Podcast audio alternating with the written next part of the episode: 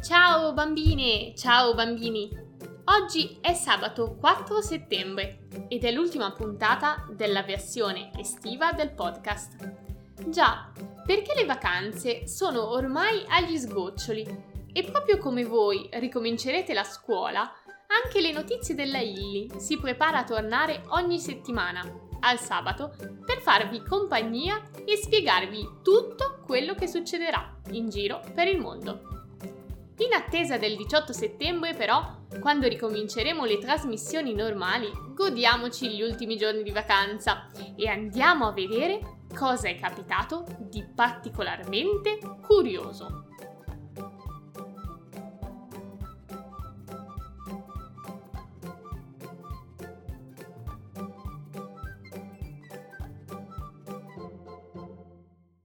Senti come piove. Temporale estivo può finire sui giornali? Assolutamente sì, soprattutto se piove in un punto dove non è mai caduta prima una goccia d'acqua. È esattamente quello che è successo il 14 agosto. Quel giorno, in Groenlandia, una regione molto a nord nel mappamondo, nel punto più alto della calotta glaciale, ha piovuto per la prima volta nella storia. La calotta glaciale è uno strato di ghiaccio spesso più o meno 3 km e grande 5 volte l'Italia. Si tratta insomma di un luogo in cui fa molto freddo, soprattutto sulla sua vetta. Questo punto è la parte più gelida della calotta polare, dove praticamente mai la temperatura supera lo zero e dove di conseguenza cade neve e ghiaccio, ma finora non aveva mai piovuto. E allora, perché il 14 agosto è successo? Beh, nei giorni precedenti la temperatura è salita sopra lo zero e così, invece di cadere fiocchi, per qualche ora dal cielo sono scese gocce d'acqua. Gli scienziati non se lo aspettavano per niente.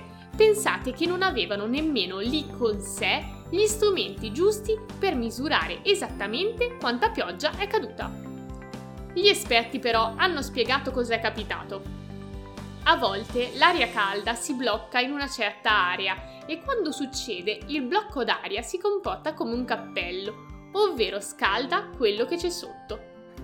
A metà agosto un blocco di aria calda si è fermato sopra la vetta della calotta glaciale ha fatto alzare le temperature, sciolto il ghiaccio e creato le condizioni perché si formasse la pioggia anche da quelle parti.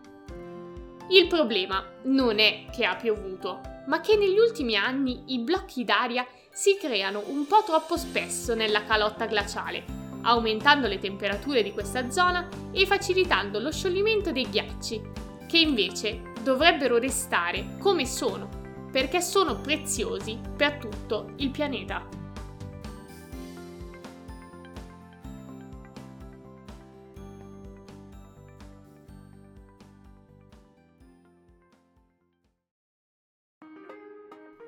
Paralimpiadi. Nella puntata di oggi facciamo giusto in tempo a parlare delle Paralimpiadi, una manifestazione sportiva che finirà domani e alla quale partecipano atleti con disabilità, provenienti da tutto il mondo. Le Paralimpiadi si svolgono ogni 4 anni e cominciano nello stesso posto dove ci sono state le Olimpiadi, Quest'anno dunque le Paralimpiadi sono state disputate a Tokyo, in Giappone. A questa edizione hanno partecipato più di 4.500 sportivi provenienti da 163 nazioni diverse che si sono sfidati in 22 diverse discipline. Giocatori con la carrozzina si sono sfidati in partite di tennis, basket, rugby e scherma. Atleti con problemi di vista hanno invece corso 100 metri, giocato a calcio, affrontato gare di ciclismo e judo. Tra le medaglie più belle vinte in questa edizione c'è sicuramente quella dell'italiana Bebe Vio, che per la seconda Olimpiade consecutiva ha vinto l'oro nel fioretto, una gara di spada. Bella anche la prova dell'americano che ha stabilito un nuovo record mondiale correndo i 100 metri maschili in 10 secondi e 95, mentre un atleta egiziano, che ha perso entrambe le braccia, ha conquistato il pubblico per la sua bravura a giocare a ping pong tenendo la racchetta con la bocca. Le Paralimpiadi sono un evento atletico molto serio, ma i giochi hanno anche un altro obiettivo, oltre a quello sportivo. Parlare della disabilità, che coinvolge circa il 15% della popolazione mondiale. Le Paralimpiadi ricordano a tutti che non c'è limitazione, che non possa essere superata. Meno videogame in Cina. I bambini cinesi dovranno lasciare giù il joystick lo ha stabilito il governo della Cina, che la scorsa settimana ha annunciato che d'ora in avanti i ragazzini con meno di 18 anni potranno giocare ai videogiochi soltanto 3 ore a settimana, il venerdì, il sabato e la domenica, dalle 20 alle 21. Poveretti, diranno tanti di voi che dei giochi online sono appassionati. Come mai tanta severità per degli innocui videogame? Avete ragione e la domanda è molto interessante. Ufficialmente il governo cinese ha spiegato la sua scelta dicendo che le nuove regole servono per proteggere la salute dei bambini.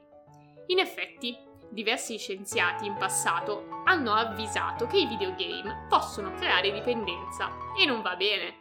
Significa che i ragazzi fanno fatica a vivere senza i giochi e pur di stare davanti allo schermo trascurano il resto, come la scuola o gli amici. Il limite cinese ai videogame è una buona notizia, dunque. Potrebbe esserlo, ma a dire la verità non è questo l'unico motivo che sta dietro alla decisione cinese. Dovete sapere che il governo di questo paese limita molto la libertà dei suoi cittadini. Per esempio, controlla dove vanno le persone, quello che leggono, guardano e ascoltano. Molti giornali, radio e tv sono gestiti direttamente dal governo, mentre le tv straniere vengono bloccate quando raccontano qualcosa che il governo non vuole che si sappia. Un settore che il governo tiene particolarmente sott'occhio è Internet, dove le persone possono incontrarsi, parlare e magari anche criticare il governo. Già oggi il governo cinese cancella automaticamente i commenti sgraditi e impedisce di fare certe ricerche su Internet. Secondo molti, dunque, limitare i giochi online dei ragazzini è solo una mossa per evitare che si creino gruppi di protesta che potrebbero infastidire chi comanda.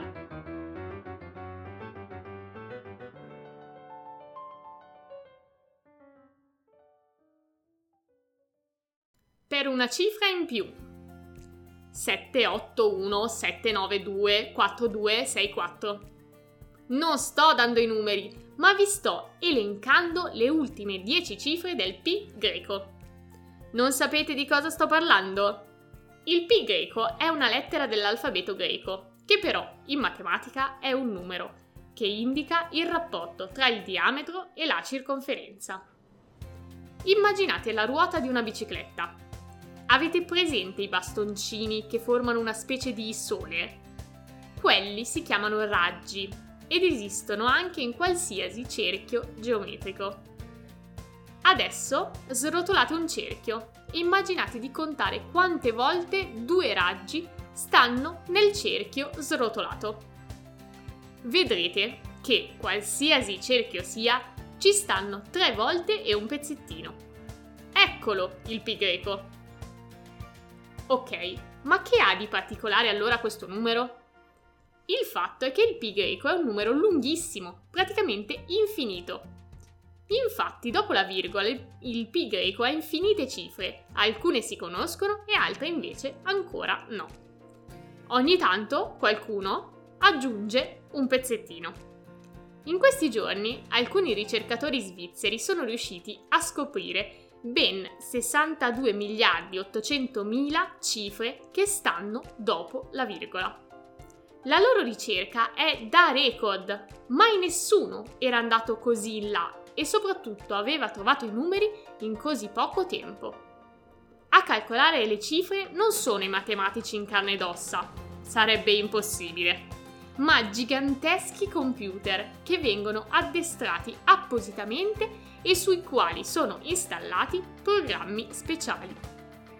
Ma che ci importa di conoscere così tante cifre del pi greco? a dire il vero ben poco. È solo una sfida che agli appassionati diverte moltissimo.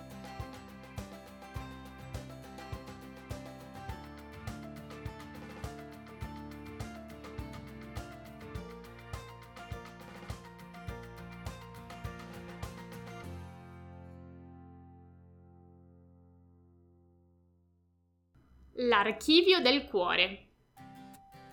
Tum, tum, tum. Se dovessimo scegliere un rumore per raccontare questa storia, sarebbe senz'altro questo.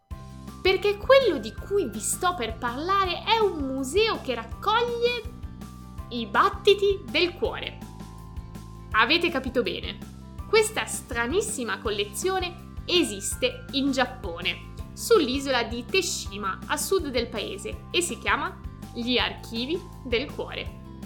Il museo è stato inventato da un artista francese che per 60 anni ha registrato il suono del cuore delle persone, raccogliendo ben 74.000 battiti provenienti da diversi paesi, tra cui Australia, Grecia, Polonia e Italia.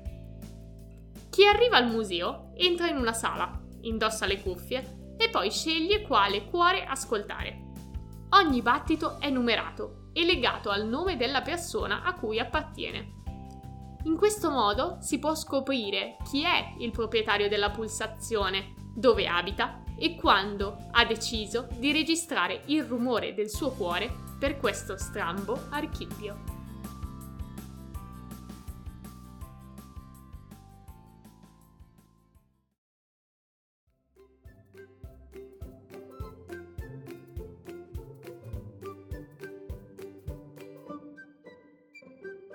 Con questa notizia salutiamo questa puntata. Ma non solo! Chiudiamo anche la versione estiva del podcast che ci ha tenuto compagnia in questi mesi di vacanza. Le notizie della Illy riprende insieme a voi la scuola. Il prossimo episodio uscirà sabato 18 settembre e da quel momento ci sentiremo tutti i sabati per parlare insieme di quello che è successo in Italia e nel mondo. Ciao a tutti!